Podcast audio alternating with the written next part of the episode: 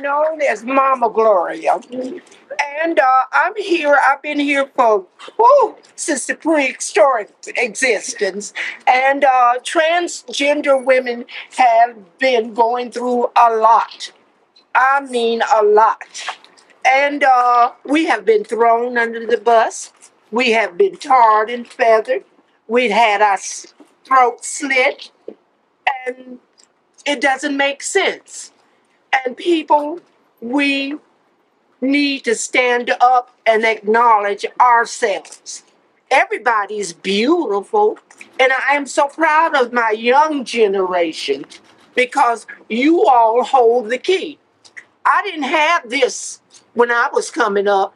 Nobody heard of me. I didn't have a center on Halsted. Walk proud. A lot of trans girls, they're scared to come out and be seen. I want to be seen. Take pictures. You know, take all the pictures you want to, because I'm going to let you know I am somebody. All right. Hello again, everybody. I'm Carly Chardonnay Webb. This is the Transporter Room, the intersection of sports, transness, sci fi, gaming, all things nerd and geek, and a lot of other stuff. As we continue on this Pride Month, sad news to report in this week's edition.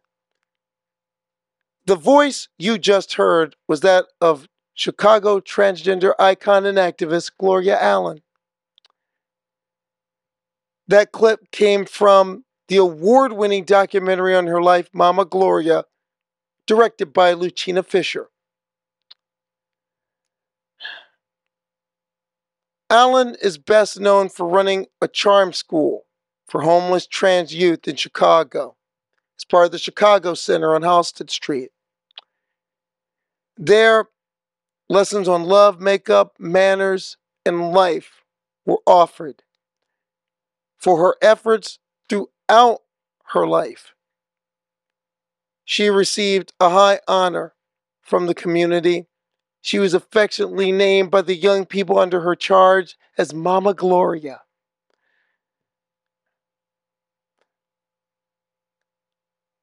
And Mama Gloria has gone on to the elders now. She died Tuesday at the age of 76. She was found in her apartment on Chicago's South Side. It was reported that she died peacefully in her sleep. She is survived by several siblings, numerous nieces and nephews, and of course, a whole lot of chosen family. She was born in Bowling Green, Kentucky in 1945, but she grew up in Chicago on the South Side. As a youngster, she, was, she saw the legendary drag ball scene on the South Side flourish, and she transitioned in 1967. That's two years before Stonewall, with the support and love of her mother and her grandmother. She was met with transphobic violence when she was in high school, but she rose above that to become an out and proud leader in her community. She earned an OPN. She later worked as a nursing aide at, at University of Chicago Hospital. And it was in her later years that she pioneered her charm school for young transgender women, especially at the at Chicago Center. That's what earned her name and earned her acclaim. At the 2014 Trans 100 Awards, she was presented with the Living Legend Award for Janet Mock and Precious Brady Davis. And again, she became the subject of Fisher's acclaimed documentary. And in the liner notes on Twitter, just below our post for this podcast, a link will be provided to that documentary. I watched it again on Tuesday, and I'll tell you, you're going to learn a lot from it. In addition to other clips and other info on the life of this incredible woman.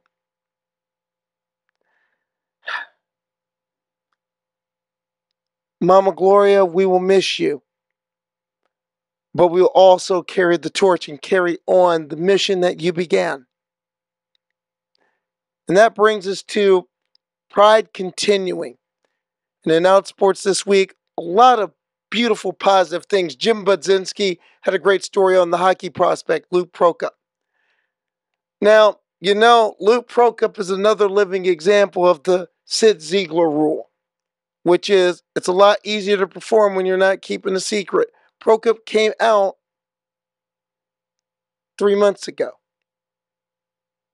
And this season, since coming out, career totals in goals, career total in assists, career total in points. And over the weekend, the Edmonton Oil Kings' team defeated the Seattle Thunderbirds in six games to win their Western Hockey League Championship Series.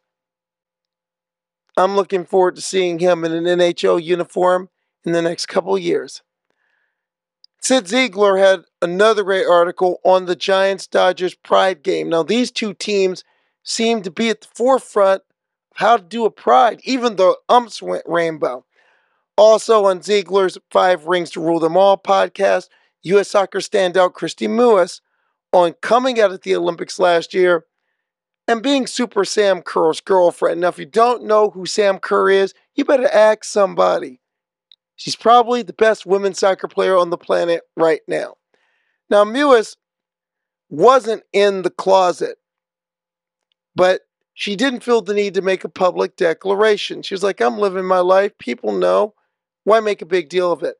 But when a picture of her and Kerr sharing a private moment after a hard fought bronze medal match between Team USA and Team Australia in Tokyo, she told Cyd she had a little bit of a change of heart. One of my favorite photos from the Olympics is you two sitting on the pitch after the bronze medal game. Um, and that, that photo it made the rounds pretty quickly. Um, did that kind of that photo getting out there and people start speculating? Um, did that prompt you to to share that photo that you did on Instagram? Um, yeah, I think in a way uh, because we had uh, we we weren't hiding anything by any means at the Olympics, but I think it was you know it was such a weird time with COVID and such a weird time um, where I was playing with one national team and she was with her national team. Um, but I also just think that it was a very emotional moment for us and it was something that we wanted to share together and I wanted to see her after the game. So we kind of just had that moment together after. And um, I don't really think that we knew that anyone was in the stadium still because we thought it was empty. So um, I guess someone just snapped a picture of us, but I think that that was kind of it was just like a moment where we were just sharing together, but we also didn't really care if anyone else saw it. So I think after that, I mean, um, we spent a good chunk of time together since we had been separated for so long with COVID that um, we, you know, we had so many pictures together, and I think it was just time for us to share one, share a moment that we had with each other, and we just did it we have we've had like I said a lot of stories on sports and pride and positive reactions, but there's been the negative reactions as well. And a lot of things to question, like certain members of the Tampa Bay Rays who were in the news cycle all last week about we don't want to wear rainbows and it's against our religious beliefs, against values, and so on and so forth. And there's the negative re- reactions every time, especially a sports team says, we support our LGBTQ fans. And they got a Bronx cheer of derision like you wouldn't believe. And yours truly wrote about that on Tuesday. About why I'm frustrated and that little bit afraid of the aggression that we're seeing among those who are anti LGBTQ right now. Not just in, in the sports world, not just on sports Twitter, but out there in life. And there's, of course, the continuing monster movie mentality. And this monster movie mentality, be it an Emily Bridges, be it a Lia Thomas, is leading people to, at best, ugly comments on a Twitter or on other social media, and at worst, a hatchet job film by someone who has always been rapidly anti trans and anti LGBTQ, or that hysteria and fear and aggression can come in the form of 31 armed men driving up in a U-Haul coming to intimidate a pride celebration. Now that happened in Coeur d'Alene, Idaho this past weekend. Do I want to walk into a stadium with this type of derision? Knowing that the very people who feel so uncomfortable on a pride night are going to make me feel uncomfortable the other 80 home games of a Major League Baseball season, for example. I may be running in a race where there's a transgender woman in the elite class, and people are going to jump on a plane, fly to wherever it is, and then they're going to pick at them, and then possibly someone will know about me and pick at me too. That's what Lia Thomas had to go through, and everybody wants to make her out to be the monster. In fact, there's a conference coming up later this month. I call it Turfapalooza. It's out in Las Vegas, where some people, where a lot of people, including people such as a Ross Tucker and an Emma Hilton, and even a Nancy Hogshead Makar, are going to do the same. Demonize trans people. There was a positive story as well this week done by Kenny Schultz in Outsports about the 2022 Commonwealth Games and how they're setting up a Pride House at the game site in Birmingham, England.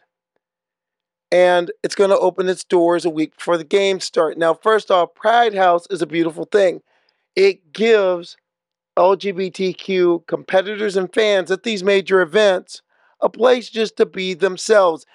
They've been present at many competitions, including the Olympics and the Paralympics. It's a great thing, especially given that among the British Commonwealth of Nations, 36 of them have legal penalties against being LGBTQ. But once again, something I want to caution people, and I, and I, and you hear me say this often. It is easy to pick on certain countries about anti-LGBTQ policies. For example, and rightfully so. I mean, this week FIFA had stadiums adorned in rainbow, knowing that this fall the upcoming World Cup will be in a country where being LGBTQ is punishable by death. And yes, it's easy to pick on the Middle East. Yes, we can go after Russia all day, and we should. We should. Hey, we go after China and talk about their human rights record, and we should. But the 2022 Commonwealth Games are being held in a country that right now is debating maybe we should not allow conversion therapy for transgender people. They call the country Turf Island for a reason. We want to talk about pride at the Commonwealth Games. How much pride can we really have when British Cycling and the world governing body for cycling, after saying that Emily Bridges was eligible to compete, then do a U turn just because a bunch of turfs said boo. And they were afraid of turfs coming to a national championship to do what they did to Lia Thomas in Atlanta. Think about that. Emily Bridges wanted the opportunity to compete for her native Wales at the Commonwealth Games. People talk about, I'll have opportunities denied. Well, Emily Bridges had an opportunity denied for no other reason than hysteria and fear. Where is the pride in that? In a sane world, Emily Bridges would have her team Wales jersey on and a credential on and be in that Pride House next month. And the reasons why she's not, that hysteria and fear, are why I feel a little fearful and a hell of a lot upset. And that leads us to our guest this week. And it's a guest that I've looked up to as a journalist. Ina Fried is one of the top voices on the tech scene, multi time award winner from the SPJ, current chief technical journalist for the tech site news site Axios. And when she's not writing about high tech, she's written about high sports. She was among the few transgender journalists who were boots on the ground at last year's Summer Olympics in Tokyo. And it's great to have this guest on board to talk about the tech scene, the legal scene, the sports scene, and all things in between. Beaming up live from the planet of Brooklyn, Ina Fried, welcome to the transporter room. Energize. Thanks, Carly. Great to be here. Hey, it's great to have you here. And right out of the gate, before we get into some of the deeper stuff, I want to know what's hot in tech right now. I think we're in this fascinating in between period where the smartphone has been the thing for so long, and we've got these other things that are just coming. So you hear a lot of talk about the metaverse. That's a few years off, but I think we are headed into a world. Uh, it's going to take us a couple years to get there of augmented reality, virtual reality, holograms, where we're going to be able to, you know, close the physical distance that keeps us in other parts of the world. So that's uh, part of the excitement of the future, but it also poses new challenges that I'm hoping people will start to take seriously now while we have some time. One thing I want to know about, because a big story came out over the weekend, that Google told an engineer that who claimed that their AI has gained some sentience that okay, we we need you to go on the injured reserve list for a little bit. What how much have you heard about that story? What's real? What's not real? What could it mean? I think what you're seeing is what we see a lot of. Somebody is saying, "Hey, we got to pay attention to this." You know, we haven't reached the point where artificial intelligence AI systems are really artificial general intelligence. That is that you know these computer systems are really thinking and feeling and ready to take over the world you know with with due respect to uh, the person raising the issue. I don't think we're there yet but we absolutely should be spending more time and energy around the ethics of ai and people have raised this. Um, people at google have raised this. Some have lost their jobs uh, raising this. Dr gebru and several others on the responsible ai team. Um, so these are issues we should be taking way more seriously. And I'm glad the person is raising it, even if they're not right that AI systems have yet reached sentience. Switching gears slightly, um, I want to read a tweet to you. This is by you on June 2nd this year. Just sending a hug to all my trans and non binary siblings who have started Pride Month by seeing their identities demeaned the humanity assaulted, their rights and safety under further attack. As someone who's who's been out for a, a good share of a lifetime and has seen the ups and downs and has seen visibility come in and have seen the pitfalls that come with it. What's your thoughts when you hear that based on the landscape we're in right now? you know, it's such an incredibly challenging time because on the one hand it's i always quote dickens the best of times it's the worst of times. You have these trans youth who are in certain circumstances with supportive families and supportive communities they're thriving. They're having their own childhoods in their gender. They're not going through the wrong puberty. That's amazing and it's exciting and i'm thrilled for them but at the same time, they're getting so much attack that's really too much to ask of anyone, let alone, you know, our precious youth. And so I think I spend a lot of time thinking about how lucky, how fortunate I was when I transitioned at work. It was challenging. There weren't a lot of people out there to compare it to, but I also was able to do it in relative peace.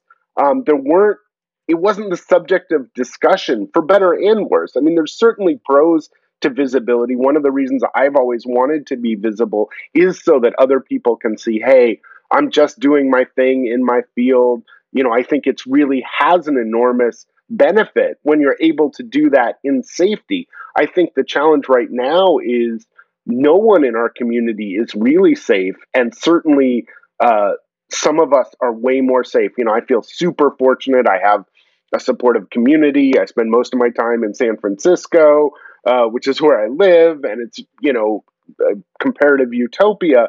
Um, but that's not the world that most of my community lives in, and certainly, you know, a lot of people are still getting kicked out of their house, struggling in school. You know, the the suicide rates are distressing and off the charts. So, you know, I've spent a lot of time over the last two years really just thinking how can I, as a journalist, as a human being, how can I have the most impact to kind of help my community both by helping the rest of the world understand us better? Because I think we're horribly misunderstood with tragic consequences, but also, you know, every day I'm kind of like, how can I just give a little lift? Because it's been so hard for so many. I know it's taking a huge toll on my mental health, and I have all the support in the world. None of these laws are really taking away my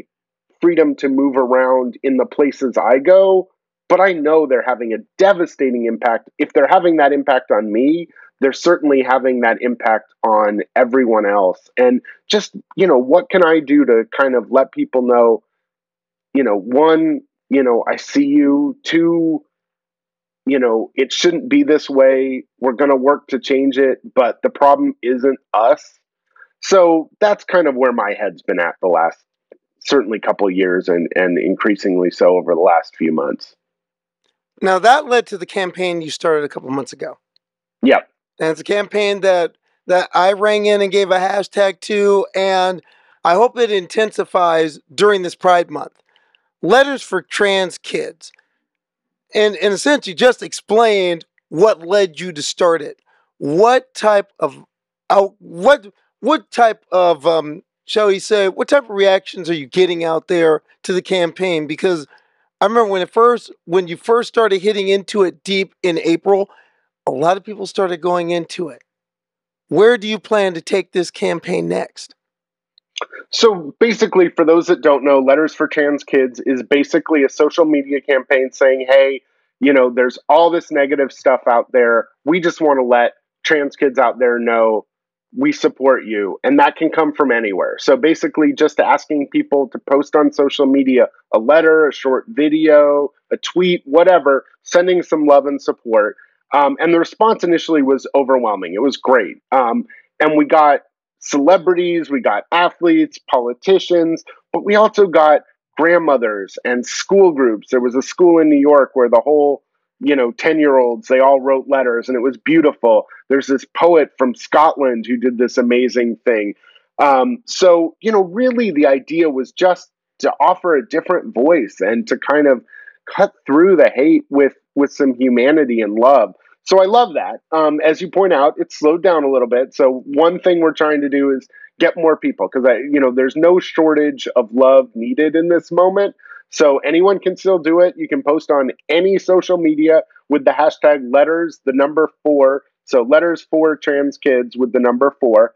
Um, so one thing we're trying to do is, you know, get get it out there more, and and we're still doing a bunch of things, um, working with a bunch of organizations.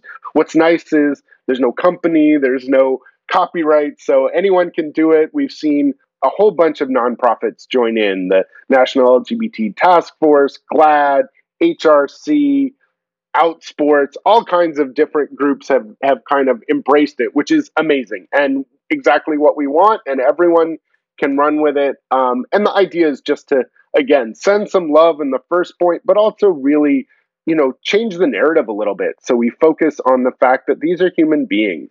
Um, you know, I get that people are scoring political points off our community, and part of me understands why that is at the same time, you know, every one of us is a human being. We're fabulous and talented and also vulnerable and scared and not, you know, immensely, you know, uh, not, um, not completely immune. You know, none of us can just uh, sort of. I have a really thick skin. I guess I'm having a tough time saying I have a super thick skin, and some days it's just too much for me. And I have a ton of resources. Um, you know, we're asking a lot of our community to be themselves amid all this hate. So I just kind of wanted to change the conversation. Going back in time for a little bit, as you were navigating through your journalism career, you navigated your transition. What was that like for you? Transition, transitioning, while also being a professional, doing your job, living your life. Where, where did it seem like it, it ran smooth, and where did it get hard for you? Totally, and it's interesting to transport back to that time. Um, you know, I figured out that I was trans in some way in college. Um, I was reading this book that a friend of mine who was gay had when someone you know is gay, and I was reading it to understand him better. And all of a sudden, I figured out, like, I got to this chapter transvestites, transsexuals, and drag queens. It was not a very modern book. Uh, it wasn't even modern at the time. But I hit this chapter and I was like, oh my goodness, you know, this is me, even though I didn't know where I fit in. Um, so I spent four or five years kind of not, I figured out that I was trans, but kind of figuring out what I wanted to do with that. At the same time, I was starting my career as a journalist. I graduated college, I worked at newspapers, and for a while I wasn't sure could my journalism world and my transness come together because there weren't a lot of examples of journalists out there successfully being out as trans. There were a handful. Um, they're amazing. Uh, most of them are friends. They're all inspirations. Uh, shout out to Donna Cartwright and a bunch of other early pioneers, um, and some who didn't make it, who tried to transition and just found, you know, they could no longer do their job. But around 2002, I got married to my partner, who also happens to be trans. And it was like, you know, if our families can accept this, if our communities can accept this, I, I got to try and be myself at work. Like, I think it'll work, but even if it doesn't, you know, I'm not going to spend my whole career hiding who I am. So this was now uh, mid 2003. I was changing beats. I was going from what I was doing, uh, had been covering Apple and a few other things, to covering Microsoft. I said, look, if I'm going to transition beats, I'm going to also use this moment to transition uh, and let people know who I am on the inside. Um, there was a lot of good that came with the fact that most people didn't have an idea of what it meant to be trans. And I know that sounds a little anachronistic, but the fact that people didn't have an idea meant they didn't have a lot of preconceived notions. So I think a lot of people didn't know what to make of it, but they also didn't have a bunch of negative stereotypes. So I sent a letter uh, first to my coworkers, kind of explaining what I was going to do in a little bit of time. And then I came out individually to all my sources. So I wrote an email, said, Hey, you know, it's been great working with you. I appreciate our relationship. That relationship's going to continue, but I want you to know this other thing about me. I'm going to be using a different name and pronoun because this is how I felt inside for a long time. Um, and the amazing thing is, I got an almost universally positive response. So I was surrounded by support. I was surrounded also by a lot of ignorance. I feel like a lot of people in my company, CNET at the time, they tried very hard to be supportive and were. They didn't really know a lot. Um, they'd also known me in my original incarnation for many years. So uh, it was not easy to adapt to new names and pronouns. Um, some tech company people that I talked to embraced it. Others, it was a little bit harder, but everyone, there was kind of a default, especially in business journalism, of, well, we got to just go with it because we still want coverage. So I think that helped me too. What was hard about it was what was going on on the inside. So I remember so vividly in those first year or so that I trans after I transitioned, you know, I would rise and fall. If someone used the right name and pronoun, I'd be on cloud nine. If they used the wrong pronoun, like, you know, I'd be in my head all day. And that was exhausting. And so I, you know, the hardest part was it was a year or two of my work just being way more exhausting because I was paying so much attention to how people were reading my gender. Um, and it was a couple years later that I noticed I was no longer putting energy in that way. Like sometimes they'd get my name and pronoun right, and sometimes they wouldn't, but it wasn't making or breaking my whole day. And it was like, wow, I have so much more time and energy back. Um, but I'm so thankful I was able to do that at the time that I did, uh, where I wasn't a big national discussion. My trans people weren't in the news every day. People weren't debating it. Like I didn't even talk about being trans. Like I was out there trans at work, at CNET. Everyone knew I was trans. I transitioned very publicly. But there must have been 15 years where I hardly ever talked about being trans. Um, you know, I wasn't hiding it in any way. I was very proudly, openly trans. I love being visibly trans. Um, but it was kind of a non issue. And it's been really hard in many ways to have it be this constant. It's every day. Like we're, you know, people are blaming trans people for inflation. It comes up in Supreme Court confirmations. Uh, you know, every state is considering some sort of bill. Some are expanding rights, but most are taking them away. But it's exhausting. So one of the things that my was easy about my transition is I just kind of did it. And yeah, there weren't a ton of paths to follow. I'm thankful for the trailblazers that did exist, and I don't want to deny it. But there weren't a lot of beat reporters who were openly trans. But in some ways, that was a lot easier than I think it is today with so much attention focused on trans issues. How do you answer those who would say, you know, Ina, um, you know, part of the problem is all of a sudden, all you trans people like you and that Karleigh Webb person always talking about being trans and trans rights, you're making it difficult for. If if you guys would just be quiet and just fly under the radar, they wouldn't hate us so much. Yeah, I mean, I can understand why one might think that. Um, I think the reverse is the case, and my uh, life proves it. Like, I was able to kind of just live my life for 15 years, and I didn't suddenly decide that I wanted to talk about trans stuff all the time. I'll be more than happy to go back to talking about sports and tech and all the other things I'm passionate about, Legos.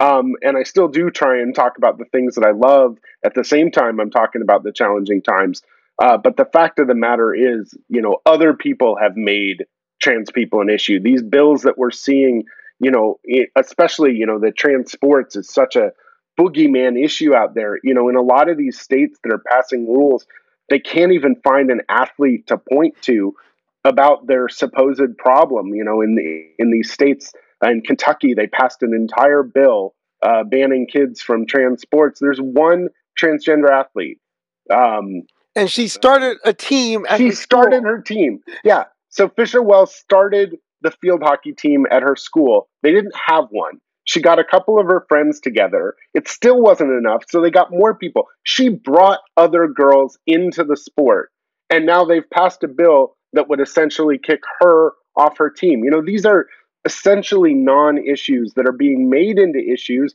because they pull well, because you know, having a boogeyman, fear is a tremendous motivator. Um, and I'm just unwilling to allow our community to be used in that way and our kids to be attacked in that way. You know, we were talking a little bit before we went on the air. You know, at the very elite levels, trans people in sports is a complicated issue. And, you know, you you have to make choices and where to draw some of those lines gets difficult. But this youth sports thing should not be an issue like the whole point of youth sports is to get kids to learn all the wonderful things about being on a team, about competition, about improving yourself. That's what youth sports should be about. And there's room for trans kids, non binary kids, cis kids, and you know, the kids thrive from this. This isn't a problem. This is a good thing.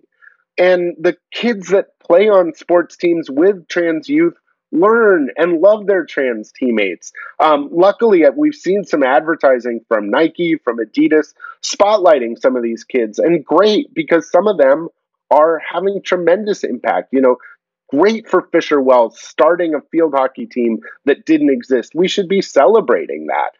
And instead we're we're we're banning it and we're putting all our kids at risk. If you look at this ohio bill where anyone can challenge someone else's gender and they have to be sent for a medical inspection that's going to have traumatic impacts and it's going to be used not just against trans kids but against all kinds of kids that don't fit in. It's going to be used against black and brown people more we've seen oh that. absolutely you know we, when you look at who the trans sports bans have impacted the most, even at the elite levels, um, it's largely cisgender black and brown people who somebody has a problem with. And so this idea that we're making anyone safe is so absurd. Like kids should not be undergoing genital inspections to play sports. Period. I have a 9-year-old. I don't want him nobody like he loves playing soccer. I love that he's on a soccer team, but we're going to have to find a new hobby for him if someone's going to be inspecting anything. Like that's just not okay. That shouldn't No, be okay with anyone. It shouldn't be okay with any parent. No, it's not. And you're in the red alert klaxon. You know what that means? Got to take a break and give love to the sponsors. But when we come back, we're going to talk about more about this issue. And we're going to take a look back at Tokyo and what it was like to be boots on the ground as a journalist during the COVID Olympics. That and more to come. I'm Karleigh Chardonnay Webb. This is the Transporter Room. Stay with us.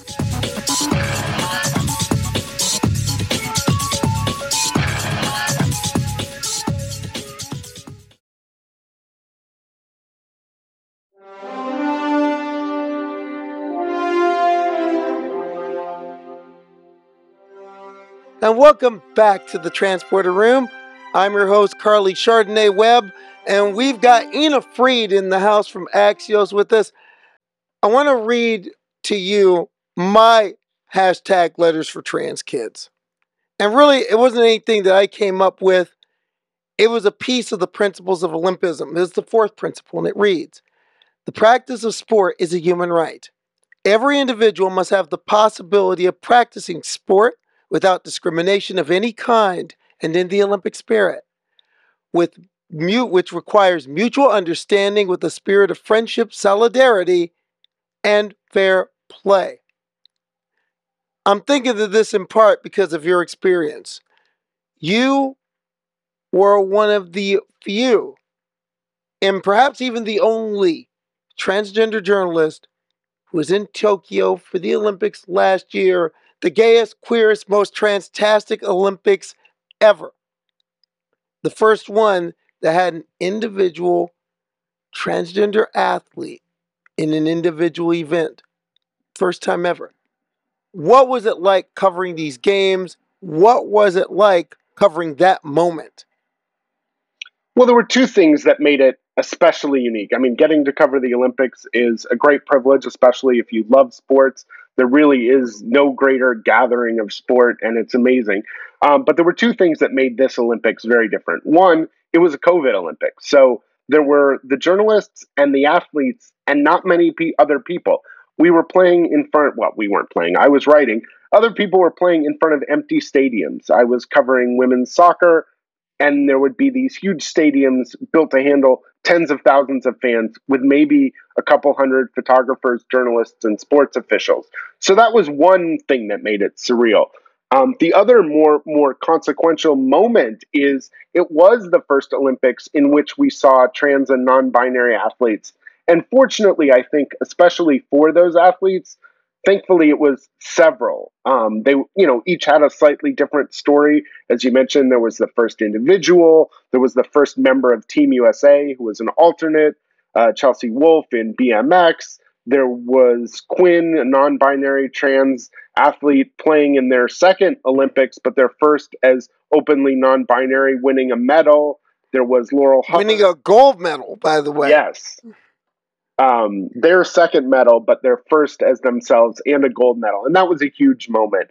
Um, and I think it was so important that there was a wide swath of our community, that there was a non binary team sport player, that there were trans women, non binary athletes who had been assigned female at birth. So it wasn't just the story we hear about of uh, someone who competed in male athletics transitioning and taking part in women's sports, which does happen. And that was the story of a couple athletes, but it wasn't the only story. And it was interesting how quick everyone was to focus on Laurel Hubbard and not pay attention to Quinn and not pay attention to the fact that there was a non binary skater who, to get even noticed, had to write they, them on their skateboard because that's what we do.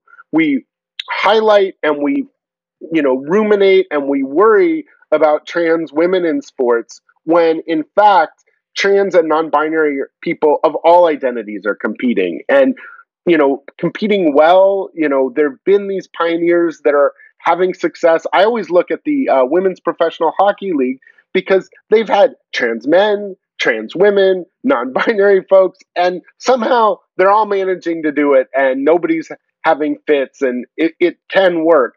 Um, so I think that was sort of the backdrop that I was so thankful that it wasn't all on one athlete. And Laurel Hubbard had to put up with a tremendous amount. I don't envy her. She handled it with such grace and bravery. And, you know, I can't help but think that she might have been able to perform better if she didn't have the weight of the entire world staring at her. Um, you know, I, I was fortunate and privileged to be a trans journalist covering it. I got to talk with her a couple days later, um, and she was, you know, just so eloquent and thoughtful and humble. Um, but what she went through was brutal. Um, and, you know, it's often the case that if you're the first, you have to deal with a lot of BS. And I think lots of us uh, can point to something, but you know, Olympic athletes, it's always, you know, that's their one moment. That's their moment on the stage. It, it's hard enough without the additional pressure. Um, but at the same time, we had all these athletes. We got to see them compete in different ways, again, from different identities. At the same time, the Olympics itself was in the middle of a discussion that still continues about how it wants to handle trans athletes in sports. So they had an old policy that was guiding the decisions that led to who could compete in Tokyo. At the same time, I was also in the room for these meetings with the people within the Olympic movement doctors, lawyers, human rights, athletes representatives that are having these tough conversations around what should our guidelines be. So it was enormously beneficial. I was so glad there was a trans person in the room. I think it helped again because it's so easy to other people in that discussion. Um, it was helpful because again, everyone wanted to talk about Laurel Hubbard when they were talking about it, and I would constantly pipe up and mention that there were other transgender athletes competing in Tokyo because you know people only take the narratives that are convenient. It's convenient to talk about Laurel Hubbard, and we should talk about Laurel Hubbard, and we should talk about you know what's hard, what's not hard. You know, it's a difficult conversation, but we shouldn't be having that conversation without talking about Quinn and without talking about a generation of athletes that could be coming up that may never have gone through quote the wrong puberty. Like if we just let these kids be who they are, they won't have the unfair advantage, quote unquote, that people are talking about because they'll just be able to go through their own puberty. And that's what drives me so nuts about the anti-trans movement is, you know, we could actually prevent some of the quote problems they're talking about, which again I, I see as challenges, not problems. But a lot of these next generation of trans athletes, you know, may never go through the wrong puberty. How important was the experience that Quinn had the Olympics at the Olympics to the bigger picture? because I think people really give what they went what they went through and what they were a part of really short shrift. I agree. I mean, I think it's so important because what it says, um, and the reason that the Olympic movement and others discount Quinn's experience is because they look at Quinn and they say, you were a girl before, you're a girl now, and they're looking at body parts. And that was really the attitude I saw. And the story to me, and I think to other trans and non binary folks, is you're the same person, yes. Like that's the lesson is yes, physically, Quinn was not that different in Tokyo than they were several years earlier when they won a medal on the Canadian soccer team before. What's amazing, what's awesome is they got to bring their full selves to the soccer pitch. And it's interesting because the same reason we discount Quinn, not we, but other people discount Quinn is they're saying, oh, you know, you know, they just used a new name and pronoun or a new pronoun in Quinn's case, like they haven't changed. But we never apply that to trans women. We never say they were always a trans woman before, we just couldn't see them. Um, and someday, I hope that's how it will be seen is that trans athletes will be seen as who they are and will embrace the fact that they get to be their full selves. And look, there's complications here. At the elite levels, it is really difficult. And part of that is biology is difficult. And the fact of the matter is, women not of transgender experience have a huge range of hormonal levels. Trans people have a huge range of hormonal levels. And it's tough to figure out where to draw the lines, but we've been doing such a poor job of doing it. We have humiliated a lot of cis and intersex women who are at the peak of their field. And we said, no, we're going to define what a woman is somewhere before we get to you. And if you look at, you know, what we've done, Look with- at Caster Semenya.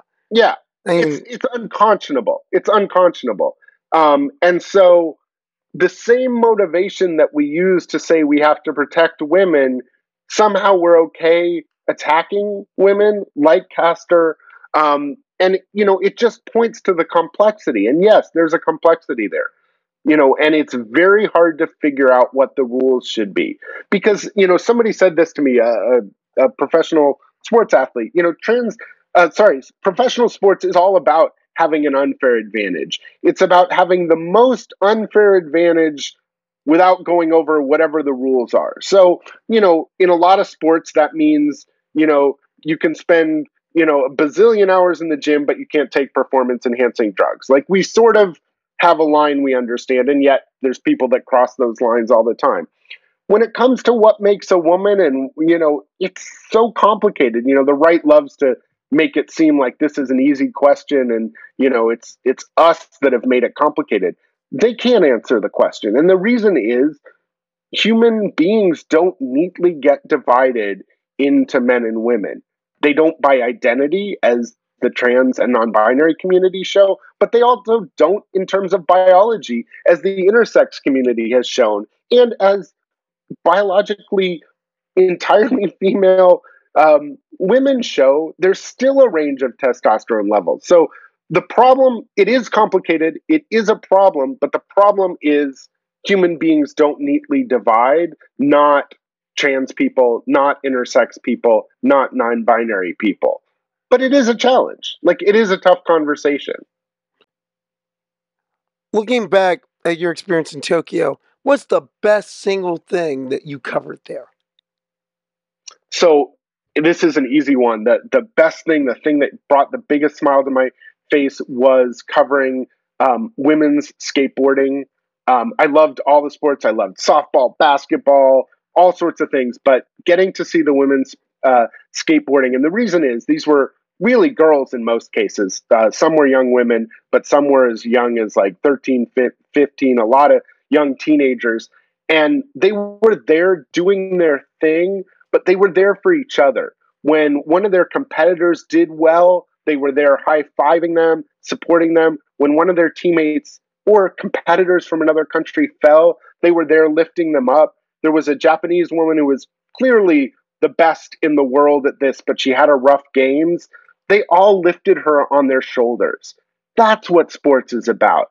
It was the most beautiful moment. And I got to see lots of beautiful moments. I got to see Simone Biles return, which was amazing, you know, conquering a ton of stuff that was going on for her and coming back to compete. Those are the stories um, that lifted me up, as well as the trans and non binary stories. I got to see softball, which I love, and I know you play and I play. Um, return to the Olympics. Unfortunately, it's it's not sticking around yet. We got to bring it back. Um, but I got to see Cat Osterman and some of these other veterans who'd you know taken 12 years off of Olympic competition, not because they wanted to, but because their sport wasn't in it, come back for these Olympics um, and make a case for their sport. That was beautiful. Uh, so there were so many wonderful stories, and that's that's what I take away from Tokyo. Question on softball. Because you just had the Women's College World Series, and you just saw the Oklahoma Sooners um, end a dominant year. Uh, probably the most one of the most dominant years in college sports I've seen. But given Oklahoma's the three anti-trans laws they've passed just this year alone, is it time for the NCAA to move that out of Oklahoma City? Well, I think the NCAA is going to have to confront um, exactly how they implement their policies, but for a long time they said we're not going to put up with discrimination. Um, and they have such power because these events, you know, softball, college softball is Oklahoma City, just like college baseball is Omaha. Like these are things that they care deeply about. And I think when you make people choose between things that they love and hate, they're going to go for the things that they love. Um, and I, I think it's unfortunate that because now it's not one or two states, it's a lot of states, what we're seeing is less pressure from institutions, less pressure from companies, just because they can't boycott all the different states. Um, I would love to see the NCAA continue to push for inclusion. And here's why it matters. Imagine you are a closeted trans person playing on one of these teams you're there in Oklahoma City trying to help your team win a championship. And all this time you're thinking, you know, this is a state where I couldn't play if I told people who I was. This is a state where they'd be worried about me going to the bathroom. That's not something that any athlete or any human being should have to endure. So, what I ask companies, including my own, what I ask institutions is, you know, imagine you're a trans person Imagine your employee, your participant is trans. What message are you sending them by holding it in a state that sees them as less than human? And make that part of your decision. I can't decide for the NCA. I'm a journalist. I'll write about it. But what I can say as a human being is, you know, think about the impact, both negative and positive, that your decisions can have. And and let rightness be your guide. You know so many of the issues that confront us right now i'm constantly framing this for other people as it's one thing to think about right and left. So many of these are about right and wrong. And really when you when you openly acknowledge that you know if you're of a, a good person of good heart with love for your fellow human beings i have no problem with people letting their heart be their guide um, the problem you know is a lot of people don't uh, seem to have that love for their fellow human beings. Switching gears a little bit, you're from San, hey, live in San Francisco, but are you a San Francisco sports fan? I have a wide range of interests, many of which are guided by my uh, current location. So I'm certainly an adopted Warriors fan and have been uh, for many years. I grew up in LA in the 80s during Magic Johnson and Showtime, and I was definitely a Lakers fan. Um, but I certainly have adopted the Warriors. Uh, the Sharks are one of many hockey teams I root for. Um, I've rooted for the Edmonton Oilers since I was a little kid. It was great to see them make a run this year. Uh, certainly the the deepest they've gotten into the playoffs in a long time. Um, so the Sharks are one of my teams. Uh, baseball definitely have adopted the Giants uh, and enjoy it. So um, I would say I've adopted all the local teams. Stanford women's basketball is the one uh, sport that I have season tickets to. Uh, Tara Vanderveer, just an amazing coach and leader, and they bring through just amazing human beings and graduate wonderful people in addition to constantly fielding a, a final four basketball team with stellar scholar athletes. Like it's a joy and a privilege to get to watch them all the time. So a lot of Bay Area sports, um, but I'm just a huge sports fan. I had the opportunity to go uh, yesterday to see the New York Liberty uh, play the Chicago Sky, and you know, just enjoying seeing tremendous athletes go head to head. It was a great game. It came down to the final shot. Um, you know, I just I just love uh, sports and women's sports in particular. Well, I know one person that really like you because they're Stanford alums Cyd Zeigler, our, found, uh, mm-hmm. our co-founder at Outsports, Stanford alum. Now, with that in mind, loved what you saw with the WNBA. I'm going to give you an opportunity to pitch. WNBA is talking about expansion. Isn't it time? We gotta get. There you go. Uh, oh yeah, we got to get a Bay Area team. You know, I'm old enough. Uh, when I first moved to San Francisco in '99, we would drive a couple hours to see the Sacramento Monarch Sacramento Monarchs play. Uh, Ticha Penicheiro, yeah, Yolanda yeah. Griffith, uh, great great teams. Um, and you know they they didn't have um, maybe the world's biggest fan base, but it was hugely loyal and it drew um, not just Sacramento, but Davis, San Francisco. Uh, I think the Bay Area, I can't imagine why you wouldn't want a team. And I know both Oakland and San Francisco are being considered. And I think it'd be great for women's sports uh, for the Bay Area to have a team because as much as we have incredible teams at Stanford and Berkeley, we really don't have uh, professional women's sports to the same degree. We've had some with soccer, um, but I would love to see it. You know, I would be a huge fan and and there as often as I could be. I have to know favorite Stanford Cardinal player all time. Who's yours? There have been so many greats, but uh, I'm not going to dodge the hard question. Uh, I would have to go with Nneka Ogwumike. Um, when she arrived on the farm, you know, she showed us things we'd never seen before uh, and continued to do that through her four years.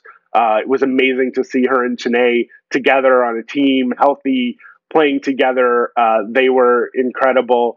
Um, you know, there have been just an array of wonderful athletes. And again, not just great athletes, but great human beings that I've been fortunate enough to witness. But, you know, uh, I, I, there was the one thing missing in Tokyo. We didn't we didn't have Nneka. Uh, that was the biggest oversight was the uh, leaving out of the Ogwumikes and Nneka in particular from the Olympics. So I'm going Nneka Ogwumike. You do write about tech. So do you like reading about it or watching it? Yeah, we're at the nerd geek part of the program now. Is there any sci-fi or any tech stuff you're grooving to? Comparatively little. So um, I was watching uh, what's the Apple one where like they separate your uh, work and personal life. I think that's fascinating. Um, Severance, I think. Uh, so Yeah, I started watching that. I'm not I'm not that far along, so no spoilers. Um, that kind of captured my eye, but I'm not a big sci-fi person. Um, and mostly these days, I just want an escape. Like I watch The Office uh, to relax or sports. Um, so there's not a ton of sci-fi. Um, sorry to disappoint both you and Don. I'm not a Trekkie um, you know, appreciate all the barriers they've broken of both uh, science and gender, but you know, hasn't been a big part of my life. Um, so yeah, I'm kind of a disappointment from a sci-fi perspective, I guess. Going back to sports though, burning question in the Bay Area. 49ers quarterback Jimmy Garoppolo. What do you do with him? Trade him, keep him, cut him, release it. What happens next? I mean, you got to do something. You got to either fish or cut bait. I think is the expression. I'm not a fish person, but um, you know, you've got this tremendously talented quarterback. He's either got to be your quarterback or somebody else's quarterback. You know, eh, in San Francisco, we seem to have a trouble recently committing to a quarterback, and you got to commit. Um, you know, I would have loved, obviously, to have seen them commit to Colin Kaepernick. Um, I think he's done a tremendous amount for the world and for sports, and I hope he gets a chance somewhere soon. Um, but you know, whether Jimmy's if he's not going to be our quarterback, let's send him somewhere where he can be someone's quarterback because he's he's got the talent to be someone's quarterback. And if he's not going to be ours, let's uh, see what we can get. Would be my take. Getting into the home stretch though, because we've talked about a lot and it's been great having you on the podcast. But I want you to give another pitch for Letters for Trans Kids because I think now more than ever, especially in this Pride Month, and I've been I've been saying this all throughout the Pride Month that it's time for Pride to get a little more radical again. And it's time for the fight back spirit to come back. So I'm going to step back and let you tell people why it's important even more so that this hashtag shouldn't just die away. It needs to intensify now. Well, first off, I, I also want to acknowledge it isn't sufficient. Like, we actually need to protect trans kids, and that means stopping these hateful initiatives. It means making sure they have the resources, the mental health support, all the things they need to thrive. But one thing all of us can do right now is just write a letter and say, hey, kid, I know it seems rough right now. I know you're hearing a lot of voices of hate. I just want you to be who you are. And, you know, that was my letter. When I started this off, I launched the campaign and I wrote my letter. And it was like, hey, kid, I don't know you. I don't know who you are, but I want you to be happy. And I want you to be whoever you're meant to be. And if it takes a while to figure that out, that's okay too. That's what being a kid is really all about is figuring out who you are, not just your gender, but what you like, what you don't like.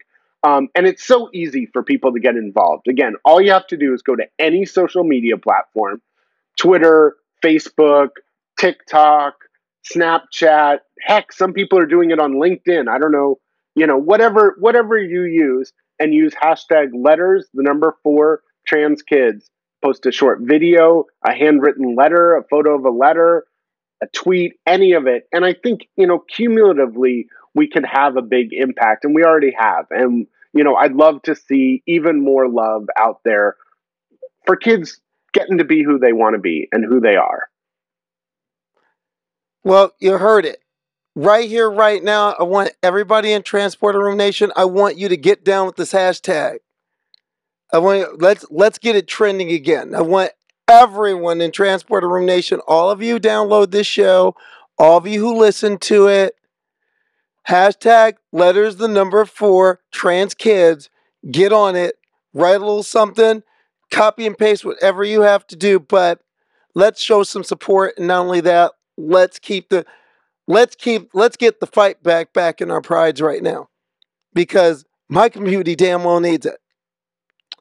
And and Ina, I'm telling you, it's been it's been great having you. And I'm gonna tell you right now, we're gonna want you back. Yeah, I want to come You back gotta- and just talk Yo, oh, sports. Oh, oh, yeah. Oh no, we're gonna definitely talk sports. I'll tell you what. I'm gonna bring you. We're gonna do an NFL kickoff edition coming up here at the start of September. Sorry, the NFL season. We're gonna do a trans people talking the NFL roundtable. I want you to be a part of it. Sounds great. I want you, and also just a note to all to all my TJA peeps, Trans Journalists Association. Yes, I've been trying to get a roundtable with you people from with all of my TJA peeps for months. We're we were planning. We're gonna do. We're still gonna do a Trans McLaughlin group. I want to do that in July or August, and we're definitely doing. We're doing it. We're doing Trans People Talking NFL preview in September. So yes, uh, yes. Do you feel called out? Good, because I'm calling you out. I want you here in this forum. Ina Fried, thank you being on the transporter room this week. You keep writing that great text stuff. Doing it again. I, like I said, I want you back. Thanks, Charlie. It's been a pleasure, and thanks for all you do to uh, make sure that transports is a conversation that we're having, not just about who gets to play, but you know, as fans, as people, because there's a lot of trans people that love sports, and I'm glad, glad, glad your podcast exists. Well, coming from you, I'm taking that as high compliment and it's a high honor. I'm going to beam you back down so you can keep doing what you're doing. And I want to thank Ina Fried for being on the show this week. Ina is a is a pioneer and an icon among trans folks, especially as a journalist. And I want to thank all of you, all of you out there in Transporter Room Nation, for being a part week to week and keep lifting me up as you've been for the past year since I started hosting this thing solo. And just a reminder is there somebody, is there something you want to see? Is there somebody you want to see on this show? Is there something you want to say about what I'm doing? Please leave a message on our Twitter page, on our Facebook page, or at our Instagram page, Transporter Room 10 Forward, because everything I do here at the Transporter Room, I do for each and every one of you, the people who support what we're doing. That's the Transporter Room for this week. I'm Karleigh Chardonnay Webb. Live long and prosper and study as she goes. I'll catch you all next week. And remember, pride is a fight back.